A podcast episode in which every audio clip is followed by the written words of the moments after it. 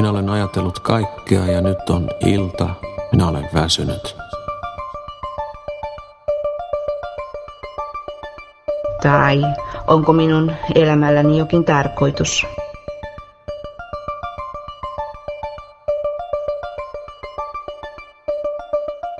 Hyvät ystävät, tervetuloa kuuntelemaan Sulopuisto Onninen Arnchill podcastia, jossa puhutaan tänään aiheesta koulu. Minä olen Olli Sulopuisto ja minulla on täällä vieraanani ihastuttava Oskari Onninen Hyvää iltaa. sekä vähintään yhtä ihastuttava Antti Arnchill. Terve.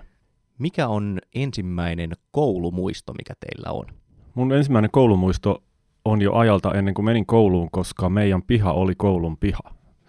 Asuimme Rajakylässä, Rajakylän koulun opettaja-asuntolassa. Mun molemmat vanhemmat oli opettajia siihen aikaan menin ensimmäiselle luokalle vuonna 1982 ja kävelin siitä sitten koulun pihan poikki kouluun. Ja se oli hyvin tuttu paikka ja opettajatkin olivat jo tuttuja, koska ne oli meidän naapureita.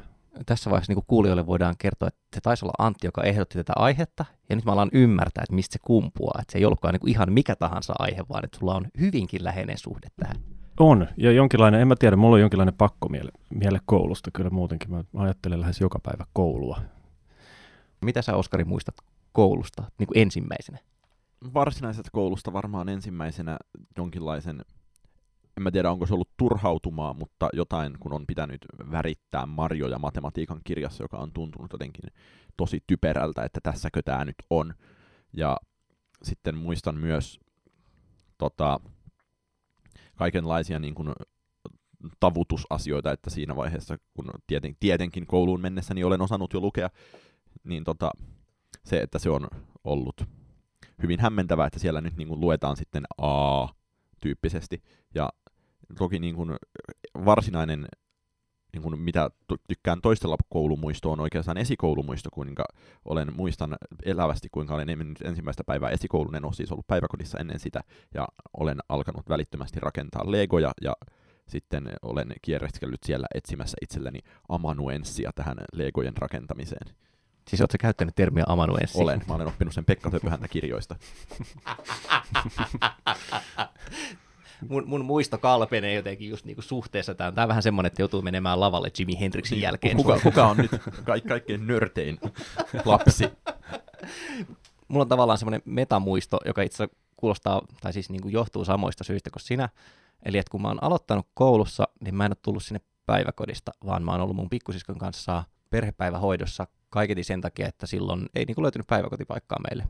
Et me ollaan, muutettu, me ollaan muutettu taloon silloin, kun sisko syntyi, jolloin mä oon ollut noin viisivuotias, ja siis mä oon mennyt kouluun vuonna 1986. Se mun metamuisto on se, että koska mä en ollut päiväkodissa, niin mä veikkaan, että mä en ole käynyt missään tutustumiskäynnillä siellä koulussa, ja niin kuin ihan ekoina päivinä ollut semmoinen, että en tunne ketään, enkä tiedä tästä hommasta mitään. Mutta sitten varsinaisesti niin kuin ne muistomuistot on enemmän semmoista, pikkupojat tuhmailee pihalla juttua, mutta siihen mä ehkä, ehkä palaan myöhemmin. Minkä takia sä Antti mietit sitä koulua päivittäin? Mietit sä sitä omalta kohdalta vai niin kuin lasten kautta vai onko sulla vaan joku muu syy? No se on varmaan nyt taas noussut uudestaan vielä pahemminkin pintaan, kun esikoinen on, on koulussa. Hän on siis kahdeksan, hän on tokalla tuolla Käpylän yhtenäiskoulussa ja se on sitä kautta läsnä. Mutta kyllä siinä on jotain semmoista, joka on seurannut koko elämäni mukana. Mä mietin ihmisiä, jotka on jäänyt tavalla tai toisella mieleen ihailtavina tai jotenkin muuten erikoisina roolimalleina, oppilaita tai opettajia. Jos mä mietin edelleenkin kaikenlaisia niin kuin noloja tilanteita ja virheitä, omituinen toistuva kuvio, jossa haluaisi mennä takas kouluun suoriutumaan jostain tilanteesta, että nyt, nyt mä osaisin tehdä tämän, nyt mä osaisin toimia. Ja ne on enemmänkin sosiaalisia tilanteita, että nyt mä tiedän, miten maailmassa pitäisi olla. Nyt mä, nyt mä jotenkin, tai enhän mä tiedä, mutta nyt mä niin kuin osaisin klaarata ton jutun. Ja siitä tulee semmoinen katkeran suloinen olo, kun tällaisia tilanteita alkaa tulla mieleen, että tota, jotka on, on niin mokannut kertaalleen ja koskaan se tilanne ei enää toistu. Mehän puhuttiin ennen, ennen nauhoitusta siitä, että, että onko meillä jonkinlainen kaipuu kouluun. Ja sit, Oskari, miten sä määrittelitkään tämän, että et, et niin ei ole varsinaisesti mitään sellaista nostalgiaa kouluun, mutta ehkä johonkin muuhun? Siis oli se erottelu, että... Mä, mä, mä, mä määrittelin sen tavallaan sen kysymyksen ympärille, että niin kun, tarkoittaako se, että olisi jotenkin nostalginen koulua kohtaan, niin onko se eri asia kuin se, että olisi niin kun nostalginen nuoruuttaan kohtaan, mikä... Ja että kuinka niin kuin elimellisesti koulu ja nuoruus, joka toisilla jatkuu, toisilla ei, niin kuin sitoutuvat toisiinsa.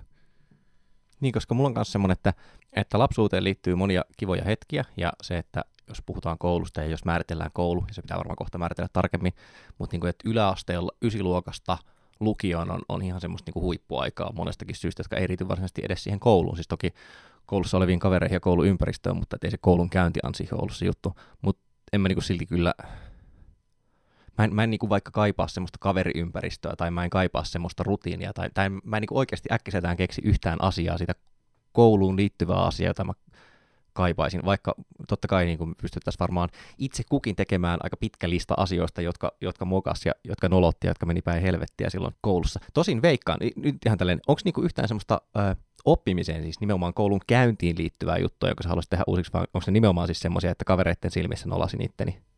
No mitä tulee siihen oppimiseen, niin nyt, nyt siinä on tämä toinen nostalgian aihe, eli haluaisin niin kuin lukea ne kaikki kirjat nyt huolella uudestaan ja oikeasti kuunnella siellä tunneilla, koska nyt niin kuin osaisi, osaisi ottaa vastaan sitä. Onhan siinä jotain kauheaa ajatella, että miten, miten on niin kuin tuhlannut mahdollisuudet oppia vaikka kieliä on ollut ruotsin tunteja ja ranskan tunteja ja muita, jossa on keskittynyt vain siihen, että kumpa ei vaan oppisi mitään. ja sitten taas toisaalta, mitä tulee siihen sosiaaliseen puoleen, niin, niin tota, joka on merkittävämpi, siis varmaan ehkä tässäkin keskustelussa se pääpaino on siinä sosiaalisessa ja kokemuksellisessa puolessa.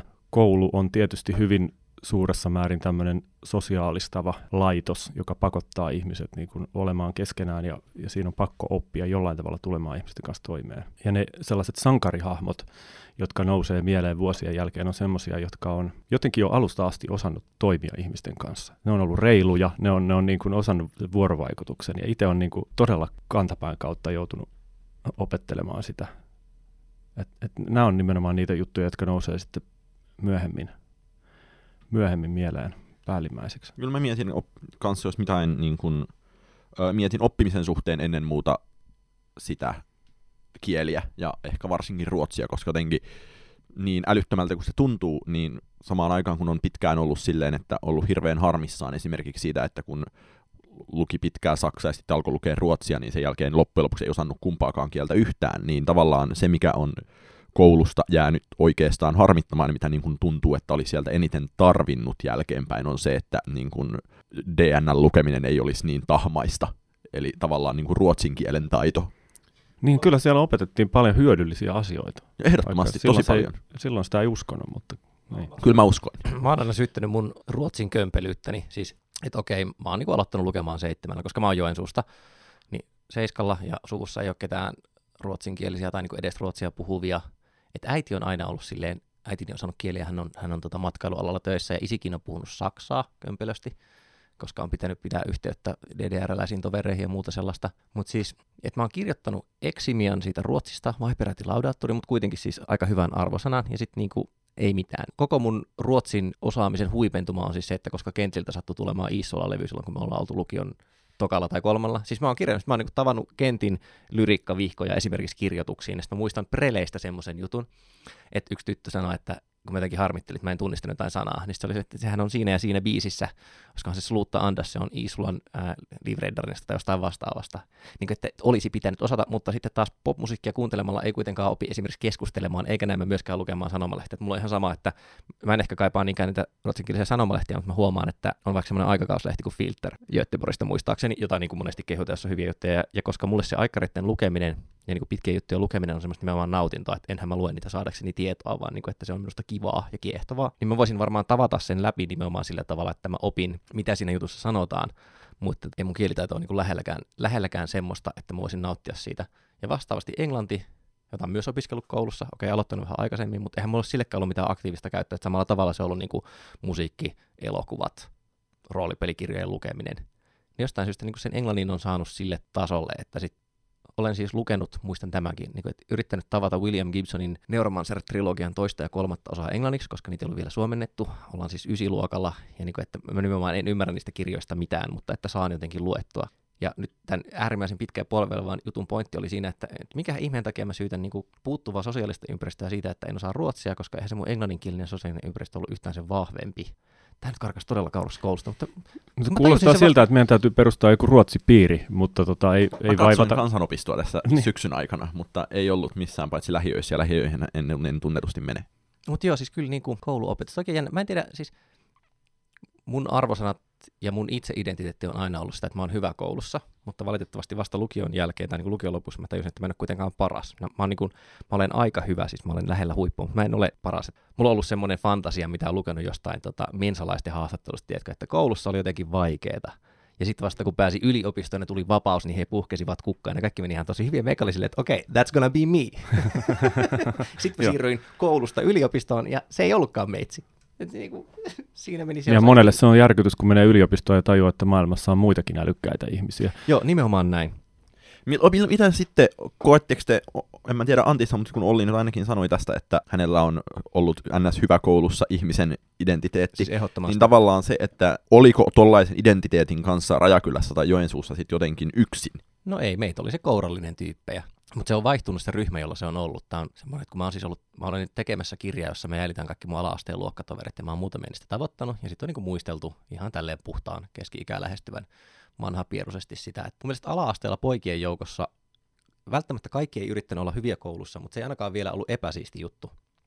Ja yläasteella se ehkä rupeaa, niin kuin yläasteella selvästi on niitä kavereita, joille kuuluu se, että, haist, niin kuin, että haistataan vitut kaikille, että ei mä haluakaan menestyä, ja on siistiä, että sain paskan numeron. Mu- mua niin kertomisen jälkeen hämmentänyt se, että kun olen itse ollut yläasteella, niin se on ollut toki, kun me, meillä oli pieni yläaste, se oli niin Heinolaan perustettiin juuri silloin yhtenäiskoulu, joka me oltiin ensimmäiset seiskaluokkalaiset siellä, ja siellä oli kolme luokkaa, mutta sen niin kuin yhden luokan tasolla, jossa siellä oltiin, mulle jäi sellainen olo, että niin kuin siellä niin kuin luokan suosituimmat ihmiset olivat kaikki hyviä koulussa, ja se oli niin kuin kaikille jotenkin tärkeä asia, mikä tuntuu jotenkin täysin mahdottomalta siihen nähden, että millaisena millaiseksi jonkin niin kuin yläasteen on konseptina mieltänyt. Mä muistelen edelleenkin näitä tällaisia nostalgisia sankareita, niin niistä ehkä, ehkä huikeimmat oli sellaisia, jotka vaan tota, jotka pysty, jotka oli todella hyviä koulussa, mutta nä, niin kuin sai sen näyttää siltä, että ne ei ikinä niin kuin yritä mitään ja jopa hiukan pilkallisesti suhtautu siihen koko kouluun. Siis sillä, että ne oli siellä takarivissä takanojassa.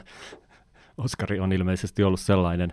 Mutta just, Oskari just tämmöinen niin kuin, näyttää Lu- lukiossa erityisesti, että just semmoiset, jotka niinku vähän niinku naureskeli siellä. Mä yritin naureskella koululle niiden kanssa, mutta se ei ole niinku läheskään niin coolia, jos numerot ei ole hyvät, tai siis jos se ei ole edes sitten sillain kuulisti huono, vaan jossain siellä keskivälillä. Mutta sitten oli näitä, jotka vetäs vaan niitä kymppejä ihan tuosta löysiranteihin. En malta olla kysymättä, koska tämä on tangentti, mutta tämä on relevantti tangentti. Päättyykö koulu lukioon? Koska mä olen käynyt monia keskusteluita ihmisten kanssa sekä kasvokka että internetissä, jossa mä käytän yliopistosta koulutermiä ja niillä niin kuin lentää välittömästi paskatuulettimeen. Ne on ihan heti silleen, että ei voi sanoa missään tapauksessa ikinä. Mäkään en kyllä tykkää yliopiston nimittämistä kouluksi, mutta sittenhän on Okei, se- kuuluisa elämänkoulu Nyt sä joudut määrittelemään, niin kuin, että minkä takia yliopisto ei ole koulu. Siis jos miettii niin kuin vaikka fuksi-opiskelijan näkökulmasta, että tulet yliopistoon, aloitat opiskelut, minkä takia se on täysin eri asia kuin koulu? Ja jos kaikki yhtäkkiä alkaa käyttää siitä termiä koulu, niin mä hyväksyn sen ja mäkin rupean käyttää. Ei, Mutta se on kuitenkin niin, kou- kouluun mun päässä yhdistyy niin vahvasti se pakollisuus. Ja mä en itse asiassa omalla kohdallani pitänyt lukioakaan mitenkään vapaaehtoisena, vaikka opettajat aina sanoi, että no niin, lukio on vapaaehtoinen, just- saa mennä, saa mennä kotiin tai jonnekin muualle. Mutta, mutta mun mielestä se 12 vuotta oli, se pakollisuus oli siinä se olennainen juttu. Ja se oli, se oli siis hyvässä ja huonossa. Mä just olin miettimässä tätä niin kuin samaa pakollisuutta, kun mun mielestä on täysin normaalia sanoa, että yliopisto on jollain tapaa koulu. Mä toki ymmärrän sen, että se saattaa tuntua akateemisista ihmisistä tai akateemisen ihmisen identiteetin lainausmerkeissä omaavista ihmisistä halventavalta, mutta mun mielestä niin kuin se pakollisuus on se keskeinen asia, mikä niin kuin päti sekä niin kuin lukion, mun mielestä se päti myös tosi keskeiseltä osalta yliopistoon, koska mitä siellä nyt oli, niin oli kuitenkin mun keskeinen yliopistokokemus on niin kuin, että siellä on ollut läsnäolopakkoa ja sitten siellä on ollut hillitön määrä kaikenlaisia niin kuin puolibyrokraattisia kursseja, jotka on pakko käydä. Ja niin kuin, se on myös tosi keskeinen syy sille, miksi enemmän tai vähemmän olen tiputtautunut yliopistosta pois, koska tuntuu, että se ei ollut sitten myöskään sellainen maailma. Se oli liian vapaaehtoinen ollakseen niin pakollinen maailma. Niin siis, ja ne ihmiset, jotka mullekin hermostuu tästä koulusanan käytöstä, että he on yleensä vähintään niin kuin tohtoriopiskelijoita, eli siis selvästi sellaisia, jotka on siirtynyt jo sille yliopiston puolelle, jossa tehdään tutkimusta tai opetetaan tai ollaan ne, eli, eli siis se opiskelun osuus on vähentynyt, ja mä ymmärrän. Mun mielestä olisi koomista sanoa, että professori opettaa koulussa, tai niin kuin, että dosentin tehtävänä on opettaa koulussa, että se opettaa, mutta se opettaa yliopistossa juuri sen takia, että hänellä on muitakin tehtäviä. Mutta siihen selvästi siis liittyy semmoisia niin konnotaatioita, semmoisia tosi voimakkaita tunnemieltymyksiä, että se koulusana ei ole niin kuin aina pelkkä kehu. Tai mietitäänpä niin kuin näin päin, että niin mitä positiivisia mieleyhtymiä liittyy kouluun? Koska pakollisuus selvästi mun mielestä on se niin kuin aika negatiivinen konnotaatio, että kukaan ei tykkää sitä, että onko pakko mennä kouluun ja a- a- aikainen herätys ja on pakko opiskella niitä aineita, joista ei tykkää ja on, on pakko urheilla, vaikka on huono siinä. Tämä on niin kuin henkilökohtainen tämmöinen liikuntatunnit ahistaa, että, että monet niin kuin pakollisuuteen liittyvät ja siihen, että joutuu muiden edessä epäonnistumaan julkisesti, asiat on inhottavia.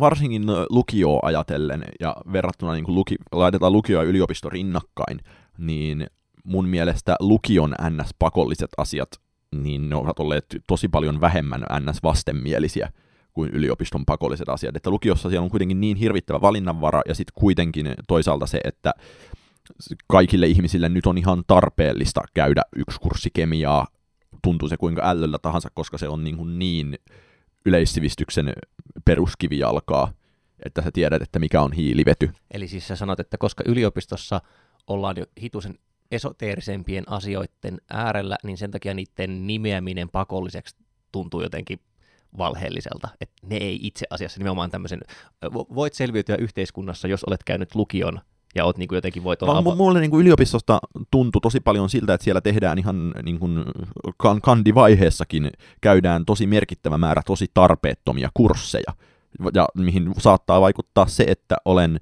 opiskellut journalistiikkaa ja mediatutkimusta harrastanut siinä sivussa, mutta se, että käydään jotain niin kuin tutkimuskursseja, joista jauhetaan MCR-teoriasta, niin... Eh. Mutta oliko se, siis, oliko se sun kysymys se, että mitä positiivisia niin, asioita mitä siihen kouluun liittyy kouluun? liittyy? koska ainakin siis alustavasti täytyy todeta, että ne positiiviset asiat, mitkä nyt mulla yhdistyy siihen, ei ollut välttämättä niitä, jotka yhdistyi siellä ollessa. Aivan, eli ne on jälkiviisaita. Niin, tai, joo, koska muistan silloin, kun teoreettisen filosofian opiskelijana joskus 90-luvun jälkipuoliskolla hämmentyneenä ja ahdistuneena, kun alkoi kaivata silloin tietyllä tavalla koulua ja just sitä, että miksi mä haluan jonkun ihmisen, joka, joka pakottaa mut tekemään asioita. Esimerkiksi mä haluan liikunnan tunnin miksei yliopistossa voi olla liikuntaa. Joku, joku pakottaisi mut... filosofian tunne niin. opiskelijoilla pakollista liikuntaa. Kaiken sen abstraktin ja, ja tota tyhjän pohjattoman edessä mä aloin kaivata just sellaisia niin tylsiä, hikisiä sählytunteja takas, vaan sen takia, että mulla olisi joku, niin kuin, joku sellainen roti elämässä. Ja, ja, ja, ja, tota, ja just tämmöisiä, että se, se ankeus ja toistuvuus ja tylsyys. Ja sitten myöskin se, mikä ahdisti koulussa, mutta tuntuu niin kuin nostalgisesta näkökulmasta ihanalta, että joku katsoo ja mittaa sua koko ajan. Jos saat vaikka, oletetaan, että ihminen on vaikka nuoren voiman päätoimittaja.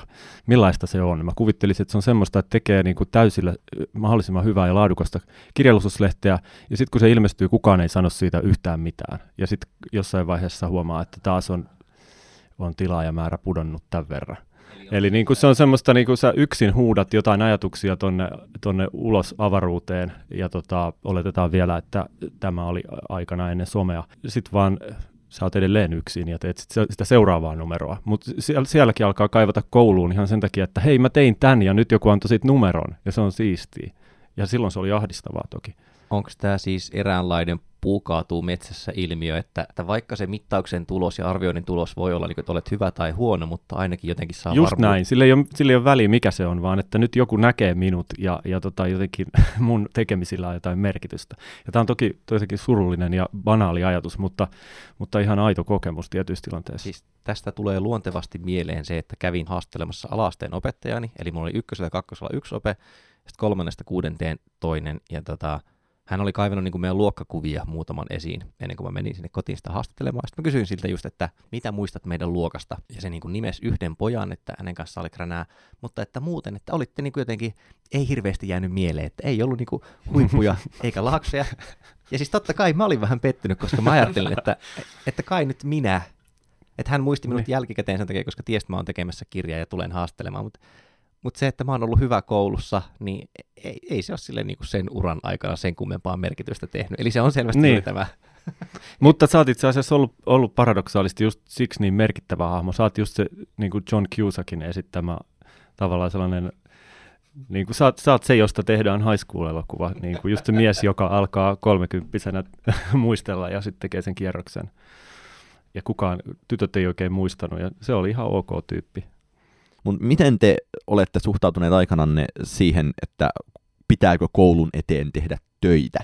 Koska se on mun mielestä jotenkin, tai se on mulle ainakin tosi keskeinen ajatus kaikesta koulunkäynnistä ollut aina, että ollaan, tai mä oon, mä oon pyrkinyt sluibailemaan niin paljon kuin mahdollista, ja sitten lukion tullen esimerkiksi päättänyt kirjoittaa pitkän, luke, lukenut pitkän matikan, mutta kirjoittanut lyhyen sen takia, kun mä olin silleen, että mä en nyt tarvi tota pitkää mihinkään, että, ja pitäisi tehdä läksyjä, pitäisi lukea johonkin ylioppilaskirjoituksiin, en jaksa, teen jotain muuta, ja niin kuin tavallaan se on niin kuin, sitten kun vertaa tota, niin kuin yliopistoon, koulussa on ollut kuitenkin sen verran sitä pakkoa, että on saanut jotain tehtyä tavallaan niin kuin väkisin flopannut itsensä sen riman yli, ja sitten yliopistossa, kun sitä ei ollut, se ollut sille, että äh, tää ei ole kivaa, mä voin tehdä jotain kivempaa, ja niin semmoinen jatkuva nostan rimaa, ei, ei, ei, tässä tilanteessa ei kyllä ole nostan rimaa päästäkseni sen ali paremmin ajattelu, mutta kunhan nyt pääsin tämän lauseen toteamaan. Mä vastaan kaksi osasti, mikä on tyhmää, mutta siis ensimmäinen osa on se, että, että ainakin niin kuin koulun tärkeys, se, että on tärkeää, että opiskelet ja olisi hyvä, että et sulle itseltäsi mahdollisuuksia, mitä ikinä tämmöinen. Mä luulen, että semmoinen meillä on ollut, että mä oon siis esikoinen ja mun äitini on ylioppilas ja sen käy opiskelu jossa opistossa. Isi, on, isi ei ole käynyt siis lukiota edes mutta kuitenkin oli jotenkin selkeää, että, että sivistyksellä ja koulutuksella opiskelulla on arvoa, niin kuin jo ihan silleen sieltä koulusta koulusta alkaen. Enkä mä sitä kyseenalaistanut missään vaiheessa. Ja sitten sen vastauksen, ja muistan toinen osa on se, että mä, mä olin yläasteella Saksaa, ja mä oon lukenut klasseoppikirjaa, eli mä tiedän, että voi sanoa ihan kiesikilo vai se essen, mutta mut niin that's it. Ja sitten mun numerot meni 10, 8, 7, 8, Eli, eli niin kuin, että Saksaan kiinnostus lopahti syystä tai toisesta. Ja mä vaihoin sitten Ranskaan lukiossa ja menestyin hieman paremmin, olin ehkä motivoitunut, oli enemmän tyttöjä siinä ryhmässä, oli pieni ryhmä, mitä ikinä. Tämä selkeä mielikuva on siitä, että, että, tota, oli tunti, jolla käsiteltiin uskontosanastoa, ja opettaja antoi niin A4, jossa on uskontotermejä, varmaan kirjasta luette joku sellainen luku, ja mähän olen siis ollut ikäni, ikäni tota, ateisti, en ole ikinä kuulunut kirkkoon ja ollut ET-opetuksessa, ja sitten siinä oli niin kuin ehkä just kirjaimellisesti kaksi sanaa, jotka jotenkin liittyy tähän. Ja siinä vaiheessa mä tajusin, että herra Jumala, että kun piti kirjoittaa ranskan aine, että mun ei tarvi olla rehellinen siinä aineessa. Että mä kirjoitin semmoisen niin jutun, jossa meillä on sukuhauta ja isäni on piispa ja mitä ikinä. Niin että sain tehtävän suoritettua. Siis jotenkin se liittyy tämmöiseen työmoraaliin tavalla tai, tavalla tai toisella se niin liittyy siihen työmoraaliin, mutta että näin pitkään, siis mitä 17-18-vuotiaana mä alan, alan vasta tajuta sitä, että voi ikään kuin värittää kuvan oikein, vaikka onkin tehnyt sen sille vähän hutiloiden. Mä siis koin, meillä oli ala-asteella englannin opettaja, joka oli siis hirveän tarkka siitä, että läksyt tehdään, ja hän, niin kun, jos sä jätit neljä kertaa läksyt tekemättä kokonaan, siis saa saattu jättää myös puoliksi tekemättä, niin siinä vaiheessa hän soitti kotiin ja ilmoitti, että näin on käynyt. Ja mä muistan, mä olin ehkä viidennellä luokalla, kun tälle opettajalle tuli hirveä ongelma se, että mä tein ne läksyt niin ehkä edellisellä välitunnilla silleen, niin kuin viidessä minuutissa, että, että nyt ne on sitten tehty. Ja sitten se alkoi hirvittävän tarkasti va- yritti niin kuin valvoa sitä, että niitä ei tehdä välitunnilla, vaan ne on tehtävä kotona.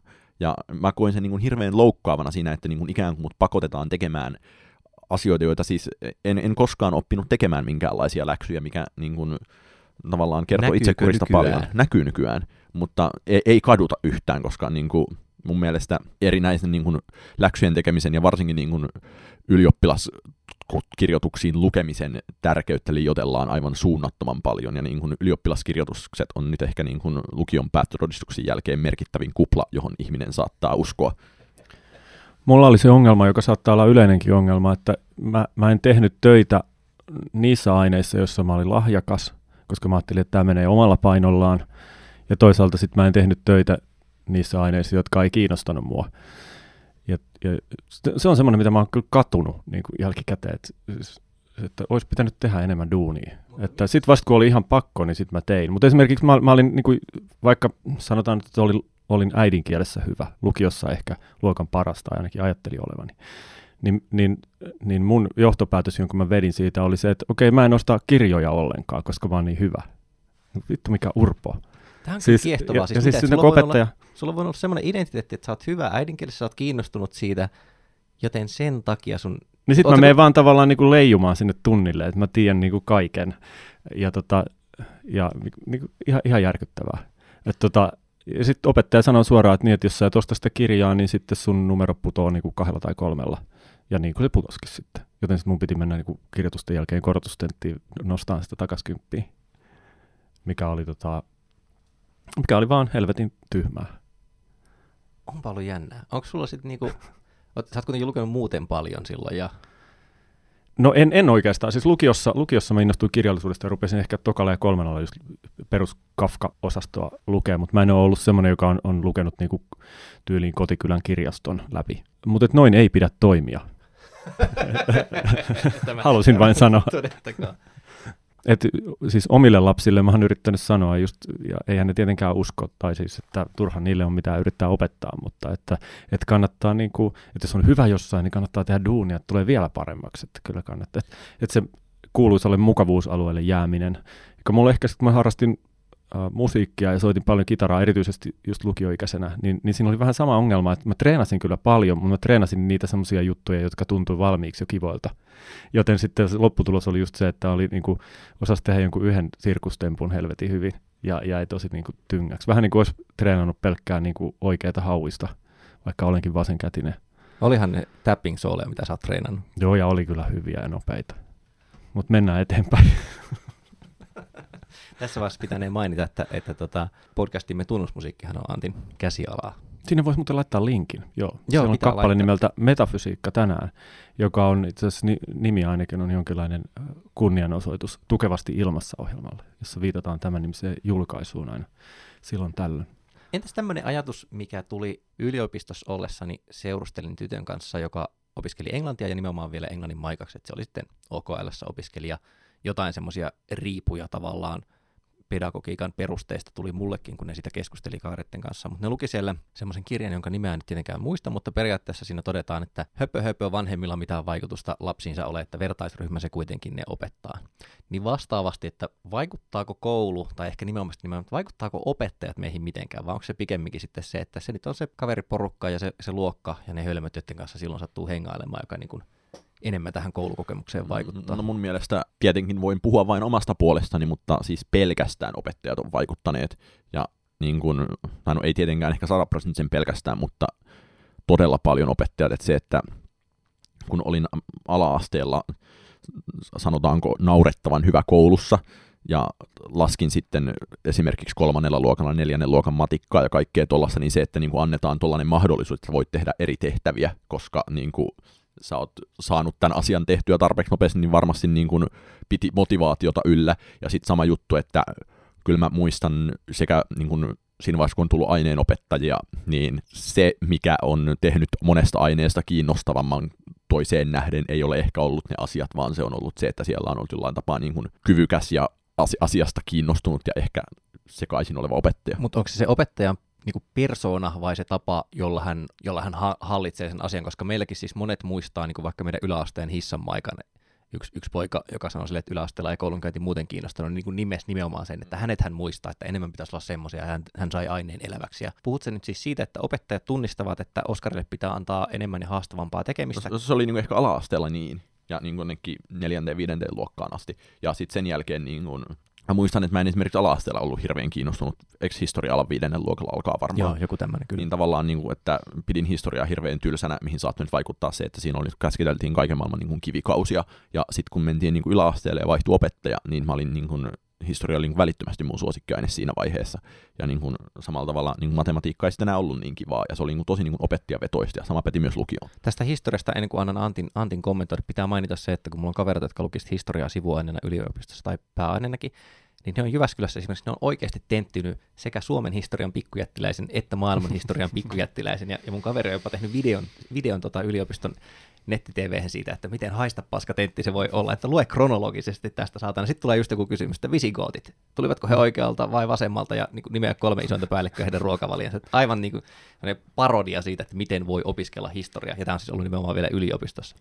Niin mä sanoisin, että toi siis oppilaat tai vertaiset on ehdottomasti ollut tärkeimmät. Et siis me lähes voi sanoa, että kaiken, minkä on oppinut elämästä. En ole oppinut jalkapallokentältä, vaan koulukavereilta. Ja tota, siis jotenkin sieltä edelleen ammentaa. Tai just niin kuin edelleen, edelleen, niin kuin mä sanoin, edelleen tulee mieleen niin kuin tällaisia tyyppejä, jotka osasivat toimia oikein, ottaa muut huomioon jossain hankalassa tilanteessa ja muuta tämmöistä. Onko niin, ne siis tota, jo se on ollut hyvin tärkeää. ala-asteelta asti, koska toi kuulostaa siltä, että toi on vasta, ei kukaan voi olla noin sosiaalisesti älykäs ala-asteikäisenä. Mä muistan ekalta ja tokalta suht paljon, mutta se niin kuin mun mielestä se varsinainen kronologia alkaa jostain, semmoinen niin kuin tietoinen kouluelämä alkaa kolmannelta.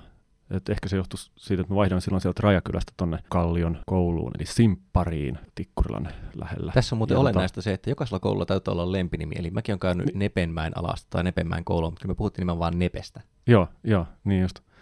se alkaa olla sitten sellaista niin kotibile-aikaa, että tota, mä en tiedä, kai nykyäänkin vielä järjestetään kotibileitä, tai siis järjestetäänkö yhdeksänvuotiaat nykyään semmoisia kotibileitä, jossa kuunnellaan musiikkia, tanssitaan hitaita, kun vanhemmat on pois, tai ne on sen kaksi tuntia pois. En tiedä, epäolennaista. Mutta siis mitä tulee niihin opettajiin, niin ne on myös merkittäviä, ja kaikkein parhaita opettajia oli sellaisia, joilla oli joku oma tyyli, vaikka se olisi ollut huono tyyli, niin silti, että ne piti kiinni jostain tyylistä ja manerista. Esimerkiksi ne toisti jotain hassua lausetta, jolle kylläkin naureskeltiin ja niitä pilkattiin, mutta silti kaikki vähän niin kuin ihaili, ihaili niitä, koska ne vaan veti sillä omalla meiningillään. Koska tietenkin kun on lapsi, niin yrittää koko ajan, ainakin mä yritin koko ajan sovittaa kaikkea olemista niin, niin kuin muiden oletettuihin vaatimuksiin kameleonttimaisesti, mutta kun ne opettajat oli aikuisia, niin ne niin kuin tietenkin uskalsi vetää ja ehkä vaan traagisesti veti jollain omalla tyylillään.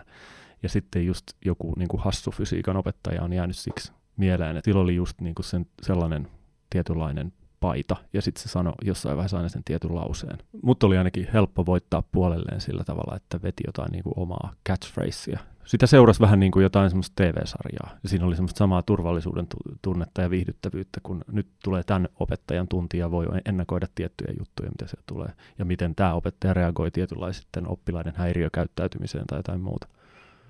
Hirveän draamallista pohdintaa. En mä niin kuin vahingossakaan koskaan ajatellut mitään tällaista. Et toki niin kuin opettajissa on ollut eronsa, mutta... No siis mä oon miettinyt nyt jälleen niin kuin kirjan takia viime aikoina sitä, että miten erilainen suhde opettajiin on ollut, no siis ala-asteella, yläasteella ja lukiossa ja sitten vielä yliopistossa, että yläasteella mä oon ollut niin kuin oppilaskunnan hommissa, joten mä oon joskus viettänyt opettajien kanssa aikaa, tai niin kuin muutaman opettajan kanssa aikaa koulun ulkopuolella tai koulun jälkeen, siis ei silleen että hengaillaan jossain ulkopuolella yhdessä, vaan tehdään jotain niin kuin oppilaskunnan, valmistellaan juhlia tai mitä ikinä. Ollaan koululla, mutta kuitenkin nyt ei olla siinä op, niin oppilasopettajana, on vähän erilainen valtasuhde ja päästään opettajahuoneeseen kurkkaamaan ja, niin kuin, ja sitten lukiossa vielä enemmän, että silloin on ollut semmoinen olo, että voi ihan rauhassa kävellä sinne ja jututtaa niille, mutta että alasteella, mä en tosiaan sitä ekan ja tokan opettajasta, mä en muista mitään, ja mä oon kysynyt näiltä mun luokkakaverilta, että muistaako he, muutama muistaa, mutta, mutta valtaosalla ei. Ja sitten, onko teillä kummallakaan siis, miten teidän Mitkä vuodet siis teillä oli sama opettaja alastella? No sä vaihoit koulua. Miten sulla, Oskari? Mm, mä oon vaihtanut ykkösen jälkeen koulu ja sitten mulla on kakkoset kutosen sama. Okei. Okay.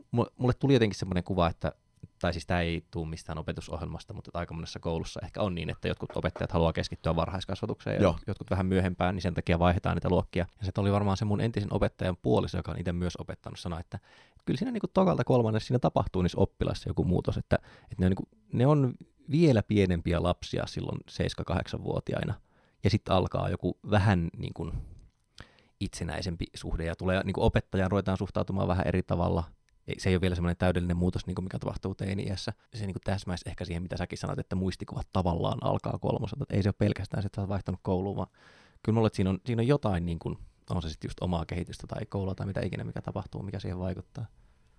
Joo, ja mulla siitä sitten vielä, kun mä olin musiikkiluokalla, niin siitä alkoi sitten kaari, joka jatkui yläasteelle asti, että se sama porukka oli sitten ysille, kolmannesta ysille, jolloin todella kyllä niin kuin ehtii tutustua Meilläkin ja ehtii siis myöskin tämän... paljastaa itsensä hirvittävällä tavalla ihmisille, ja sen takia ei, ei ehkä halua nähdä niitä enää koskaan, koska ne on nähnyt sut silloin, kun sä oot 9-15.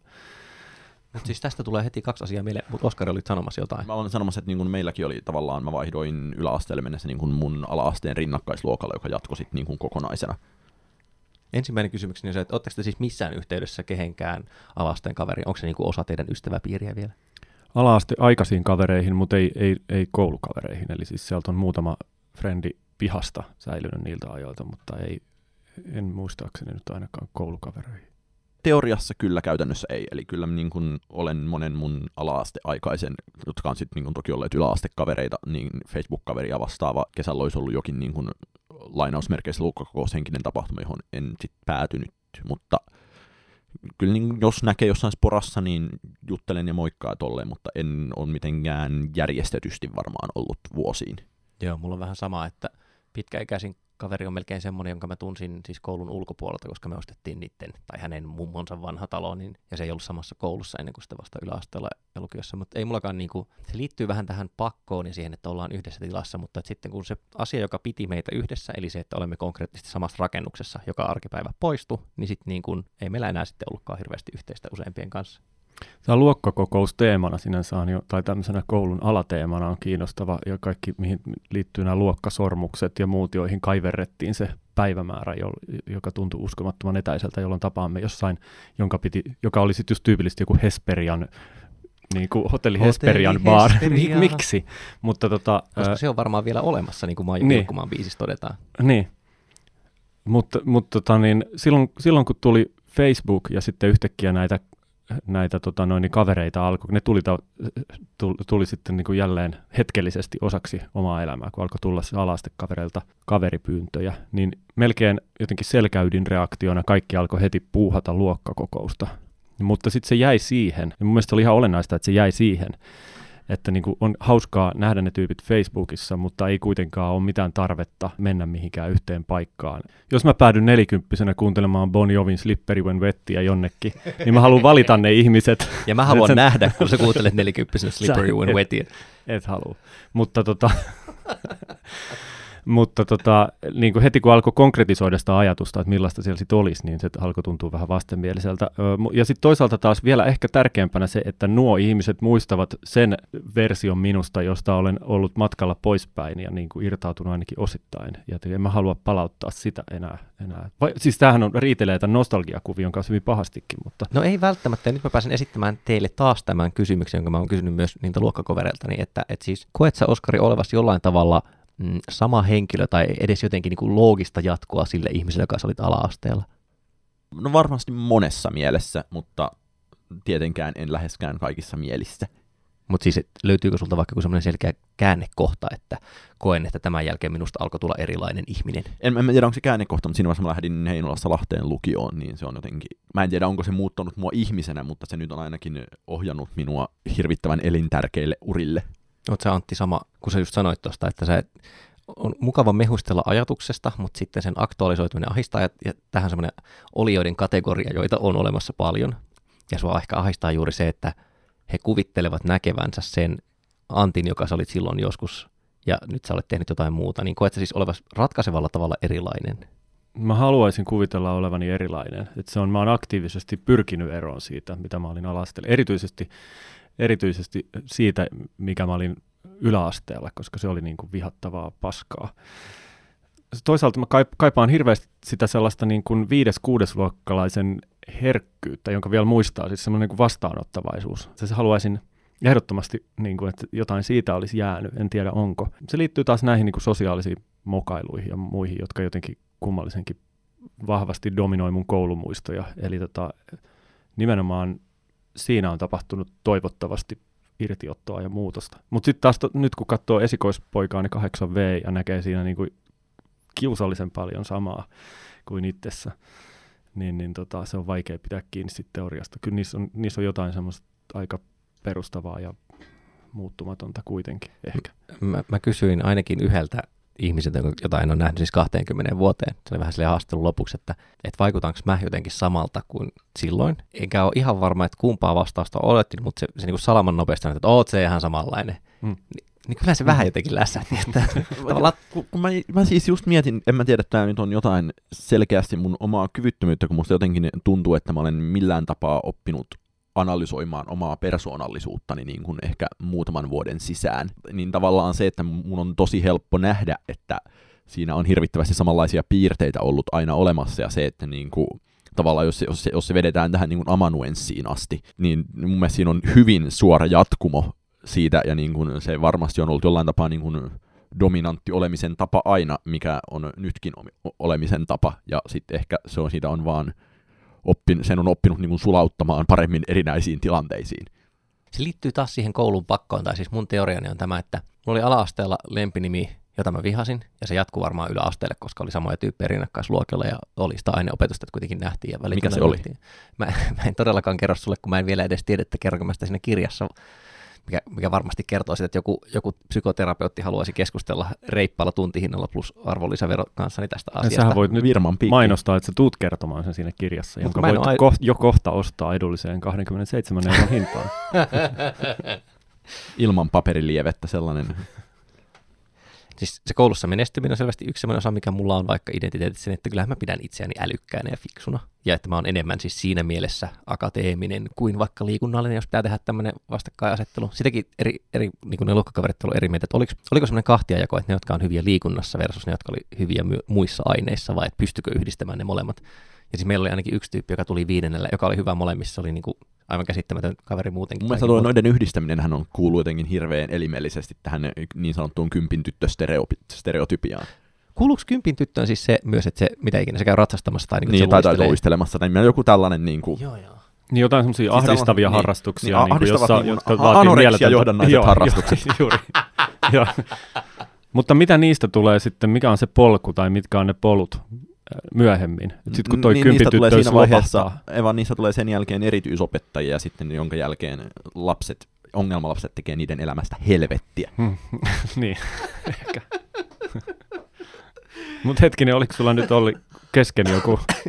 Hämmentävää kyllä. Mä muistan, mikä se mun toinen kysymys oli. Mitä te muistatte kouluajoilta koulun ulkopuolelta? Et onko se koulu 50 prosenttia muistoista kokemusmaailmasta? Onko se 75 pinnaa? Onko se 90 pinnaa? Koska mä totean, että, että mä en niin kuin ala-asteelta, mulla ei tavallaan ole semmoisia, mä muistan, äh, siis mä muistan, että miten me on leikitty, niin kuin leikkiin liittyviä ja, ja vapaa-ajalla hengailuun liittyviä juttuja, mutta tietoisuutta maailmasta ei ole. Osaltaan tietysti oman iän takia ja näin.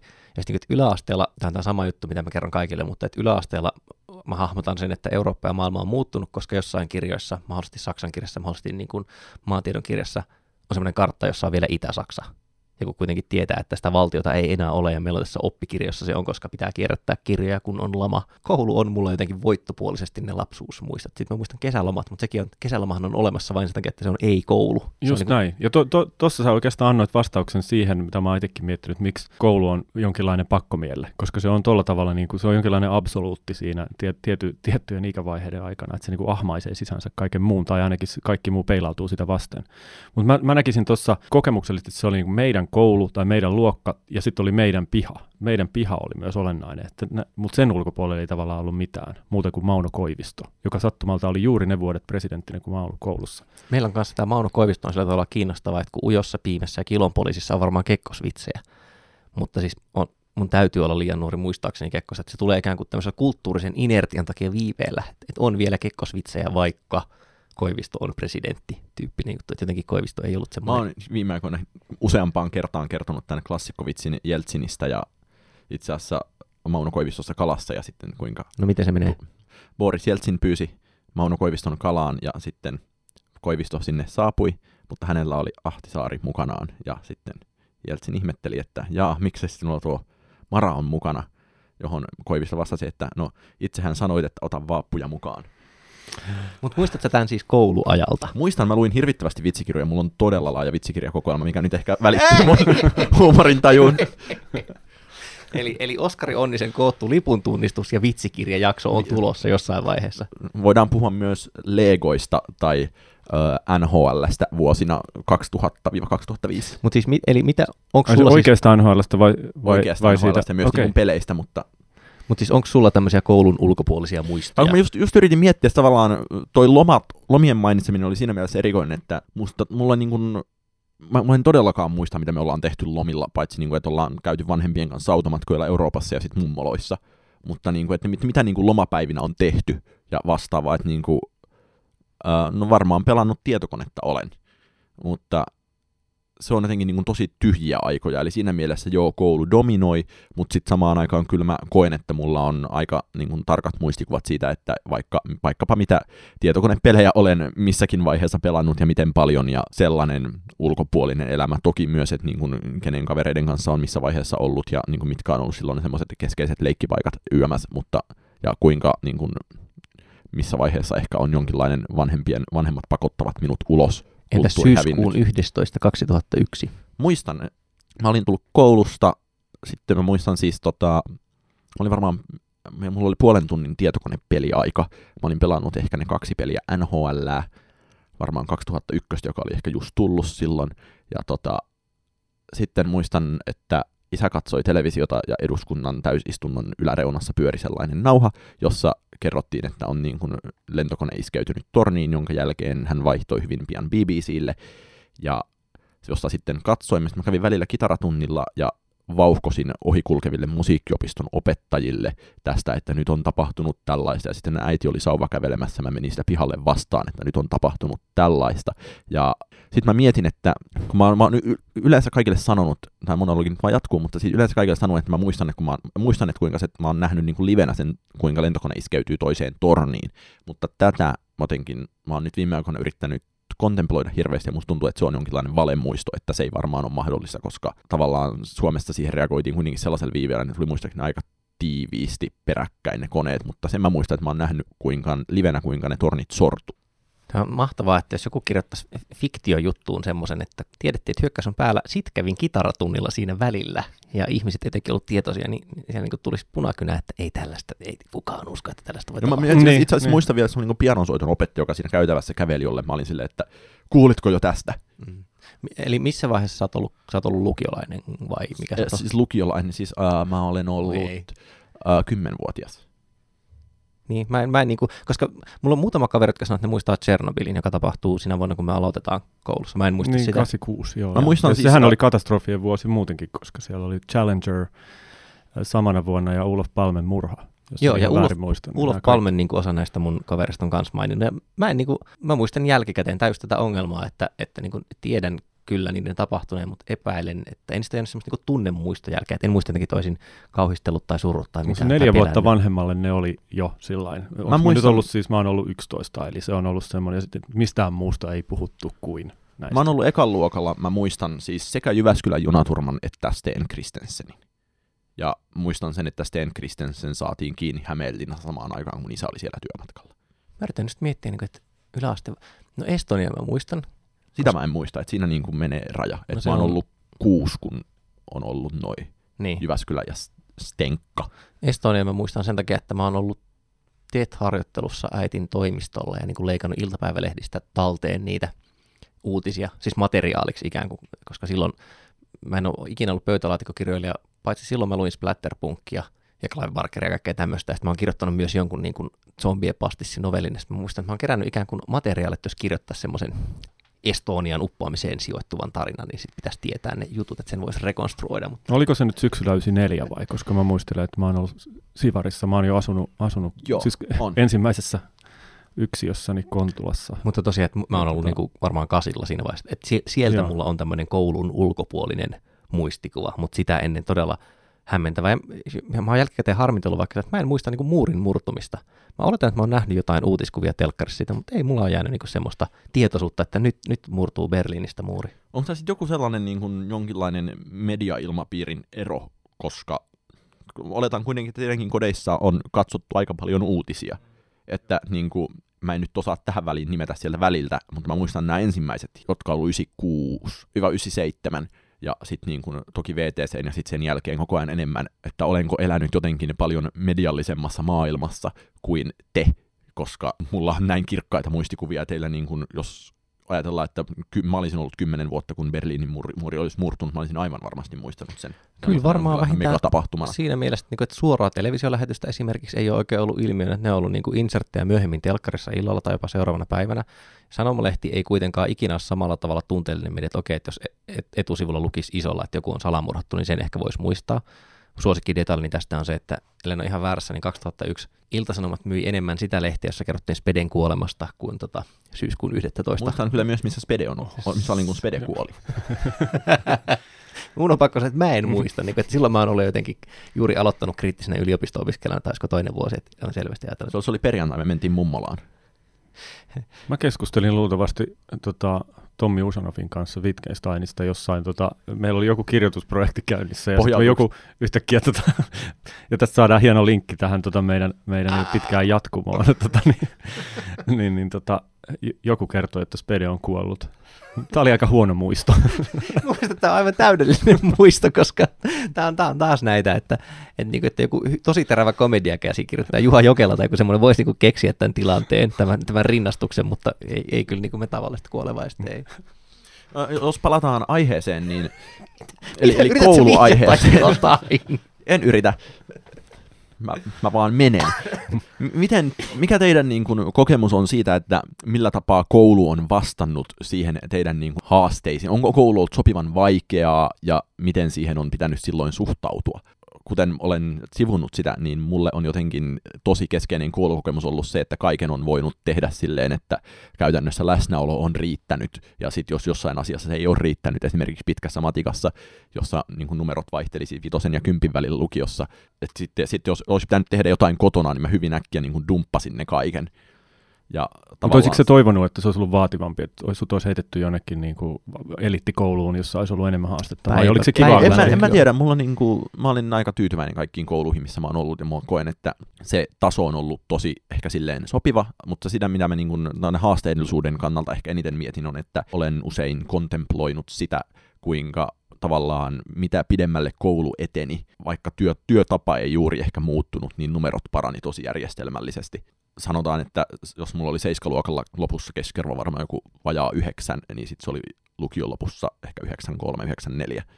No, mulla ei tosiaan tapahtu tämmöistä muutosta, että niin kuin mä sanoin, niin jossain vaiheessa mulla on se fantasia siitä, että mä oon huippuälykäs ja sen takia sitten yliopistossa oikein räjähdysmäisesti alan kukkia, mutta niin ei tapahtunut, lukiossa tuli se, mä oon siis kattonut tai pyytänyt arkistosta kopion tuosta mun päästötodistuksesta, ja pakko mainita, musta on ihana sana se päästötodistus, siis peruskoulusta tulee päästötodistus, ja mä oon kirjoittanut se johonkin vielä väärin päästötodistus, ennen kuin totesin siitä, että herra Jumala, tämä, tosiaan tässä on tämmöinen niin viemärivitsi, että se on niin kuin lähes ysin keskiarvolla se ja hyvin tasaiset numerot siinä yläasteen peruskoulun päästötodistuksessa. Lukiossa niin kuin kaikki muu on mennyt aika hyvin lukuaineessa, paitsi matikka, niin kuin, että mä luin pitkän matikan ja sinnittelin se loppuun ja kirjoitin sen ja kirjoitin siitä eksimian ja olen siis ihminen, joka muistelee, niin kuin muistaa 17 vuotta myöhemmin tai mitä ikinä. YO-arvosana se Mä muistan, on, pist, niin kuin, että paljon mulla on jäänyt pisteitä vajaaksi mitä, ja toki siitä nyt ei ole vielä niin montaa vuotta, mutta Mm, säkin lähestyt selvästi just tämmöistä vanha pieru muistihorisonttia jotenkin kiihdytetysti.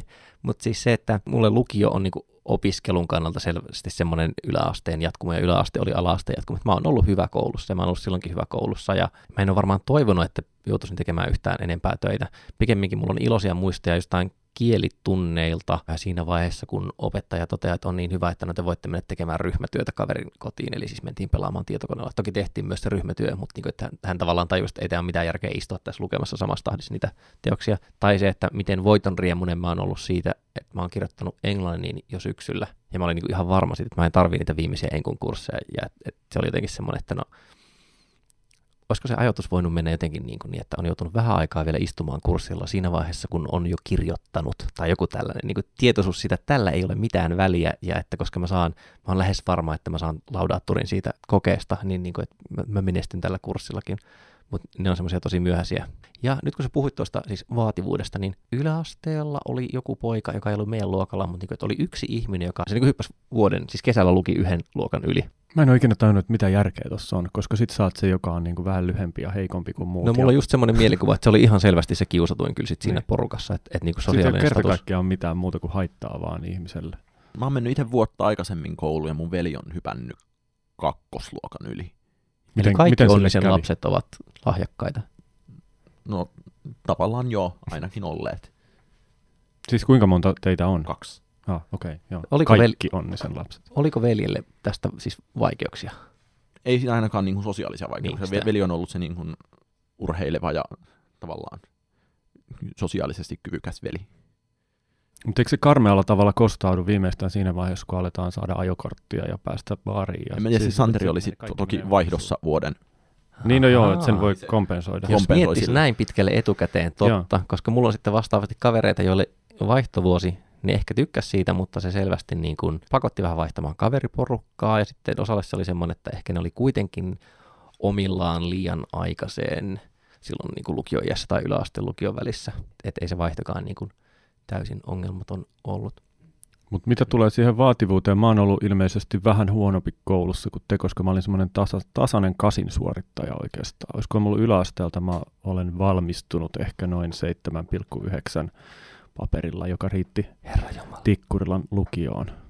Jossa oli sitten hyvin olennaista oli se, että niin ne hikarit, niin kuin teidän kaltaiset tyypit meni, meni tota, niin Simonkylän lukioon, ja tota, jossa sielläkään nyt ei ollut kuin ehkä, olisiko se ollut 84 tai 85, mutta se oli jo meidän näkökulmastamme semmoista vähän juppimeininkiä. Ja sitten taas niin kuin ne jäännöserät meni korsolukioon. Oli hyvin tärkeää. Mä, siis jo sinänsä olin normaali vantaalainen nuori, joka jotenkin tarttui kouristuksenomaisesti normaaliuteensa ja oikein nautti siitä, että minä olen nimenomaan just tässä keskivälin lukiossa. Mä muistan hirveän kirkkaasti sen, että kun, kuten sanoin aiemmin, että kuinka jotenkin tosi poikkeuksellisesti meillä oli yläasteella hirveän tällainen niin kuin koulumyönteinen ilmapiiri luokassa tavallaan kaveriporukassa kaikki. Se oli vähän niin kuin puolittain kilpailukin jos joskus, että, niin kuin, että kuka nyt saa parhaa jostain matikan kokeesta. Mutta sitten sit kun menin, menin Lahteen siis musiikkilukioon, niin jotenkin tuntui, että siellä, että vaikka sinne niin kuin keskiarvo olisi niin kuin ollut samassa lukiossa niin kuin musiikittomalla puolella joku niin kuin vähän reilu kasi ehkä, siellä meidän luokalla oli mun mielestä sori vaan jos kuuntelette, ette kyllä kuuntele, niin monta ihmistä, jotka niin kuin tuntui erikoiselta, että miksi nämä on edes lukiossa, sitten niin jengi jätti sitä lukioa kesken, ja se oli, siinä oli, se oli paljon lähempänä jotain semmoista stereotyyppistä yläastetta, mitä niin kuin olin kokenut yläasteella, mikä sitten myös johti siihen, että en oman luokkalaisteni kanssa juuri niin kuin kaverannut, vaan kaverasin vanhempien kanssa ja niiden muiden, jotka saattoivat kuunnella Radioheadia. Mä muistan lukiosta sen, Joensuussa olisi ollut neljä lukiota siihen aikaan. Mä menin siihen lähimpään. Hikarit halus Lyseoon, joka oli keskustassa, tai ehkä Norssiin. Mä muistan, että mulla olisi ollut ehkä jopa jonkinlainen ylpeyden aihe se, että mä en todellakaan lähde tonne että mulla voisi olla arvosanan puolesta ehkä chanssiä, että mulla oli suht hyvä keskiarvo, mutta aika moni siitä kaveriporukasta meille jatko yläasteelta siihen samassa rakennuksessa niin kuin toisella, toisessa päässä olevaan lukioon. Ja sitten samoihin aikoihin liittyy myös se, että kun tutustui johonkin helsinkiläisiin tyyppeihin harrastuksen kautta, niin tuli tämä koko Kallion lukiohomma, että miten... Harrastuksen, eli siis irkkaamisen. Itse asiassa ei irkkaamisen, vaan niin protuleirien ja sitten pinskuleirien kautta varsinaisesti. Ei irkkaaminen alkaa vasta lukiossa, eikä silloinkaan kauhean aktiivisesti, kun ei ollut vielä himassa yhteyttä, mutta se on toisen jakson aihe. Mutta siis se pointti siitä, että, että, niin että jotkut jaksaa jotenkin vouhottaa sitä, että missä lukiossa ne on, että mitä helvetin väliä sillä on, ja että miten erikoisena ne kallion lukiolaiset itseään pitää, koska Pekka toivottavasti kuuntelet tätä, että voin varoittaa sua etukäteen internetseissä. Hesarilla oli siellä nyt nuorten tai koulusivulla joku tämmöinen ehkä skaba, että paras luokka pääsee tekemään sitä, ja sitten se oli niinku niiden luokka, ja se oli myös iso juttu, että ne on päässyt tekemään Helsingin Sanomiin jotain nuorten, nuorten tyttöjen jonka aikaa. Mä että lukio kuin lukio ihan se, ja niin mitä väliä. Mun mielestä niin kuin, teillä ei varmaan tähän ole mitään niin kokemusta, kun me jotenkin toki varmaan kertoo myös taas musta itsestäni enemmän kuin mistään koulujärjestelmästä, mutta mun mielestä on hirvittävän erikoista, että, tai että ehkä toisaalta myös zeitgeistin omaista, että mun nykyisistä ystävistä tunnen useita, niin kuin tavallaan jostain niin kuin lukion alkuiästä internetin kautta, ja niin kuin joiden kanssa on sitten nyt päätynyt tekemään tosikin samoja hommia, pyörimään samoissa piireissä ja näin versus, että lukiokavereideni, tai niin kuin varsinaisten niin kuin yl- yläaste- ala-asteen lukiokavereiden kanssa on niin kuin hyvin harvojen kanssa oikeastaan niin kuin just Facebook-stalkkaamista, satunnaisia likejä isommassa yhteydessä.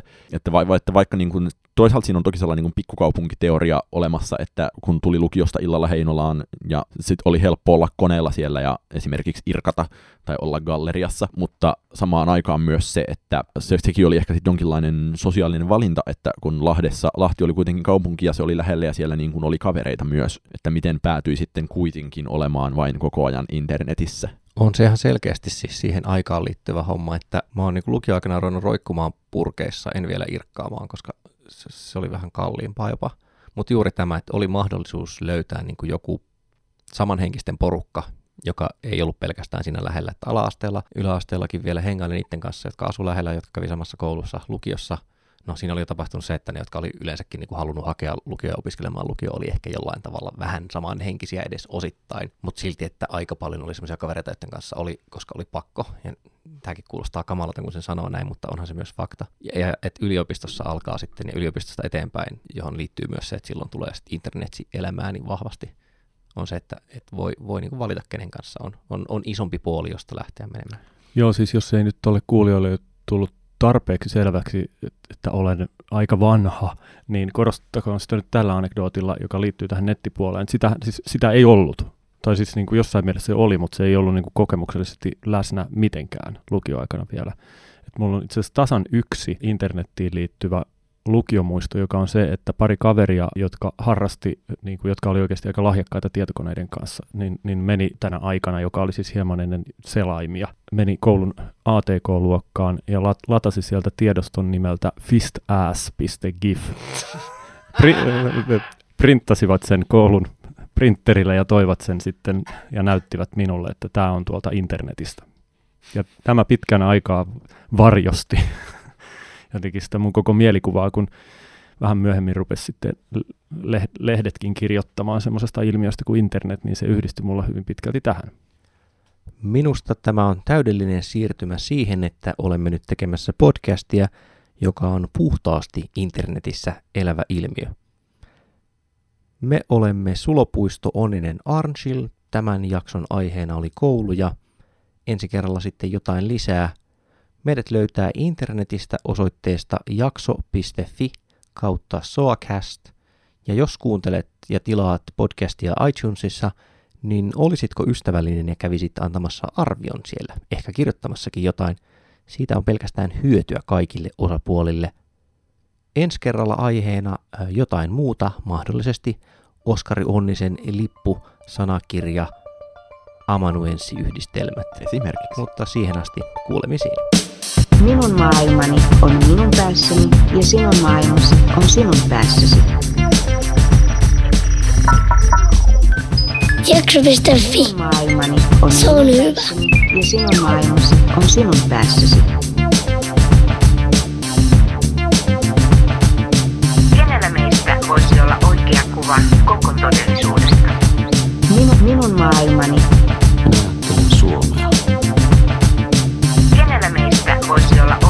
Kuva koko todellisuudesta?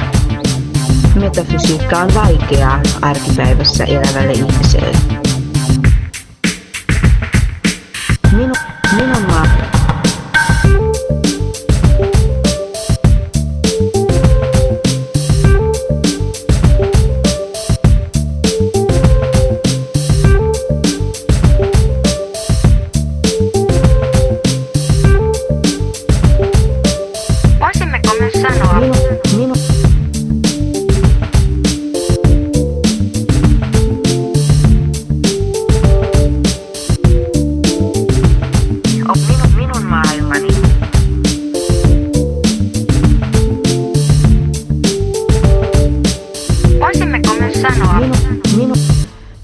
Metafysiikka on vaikeaa Ja linnun siivessä on hiekkaa.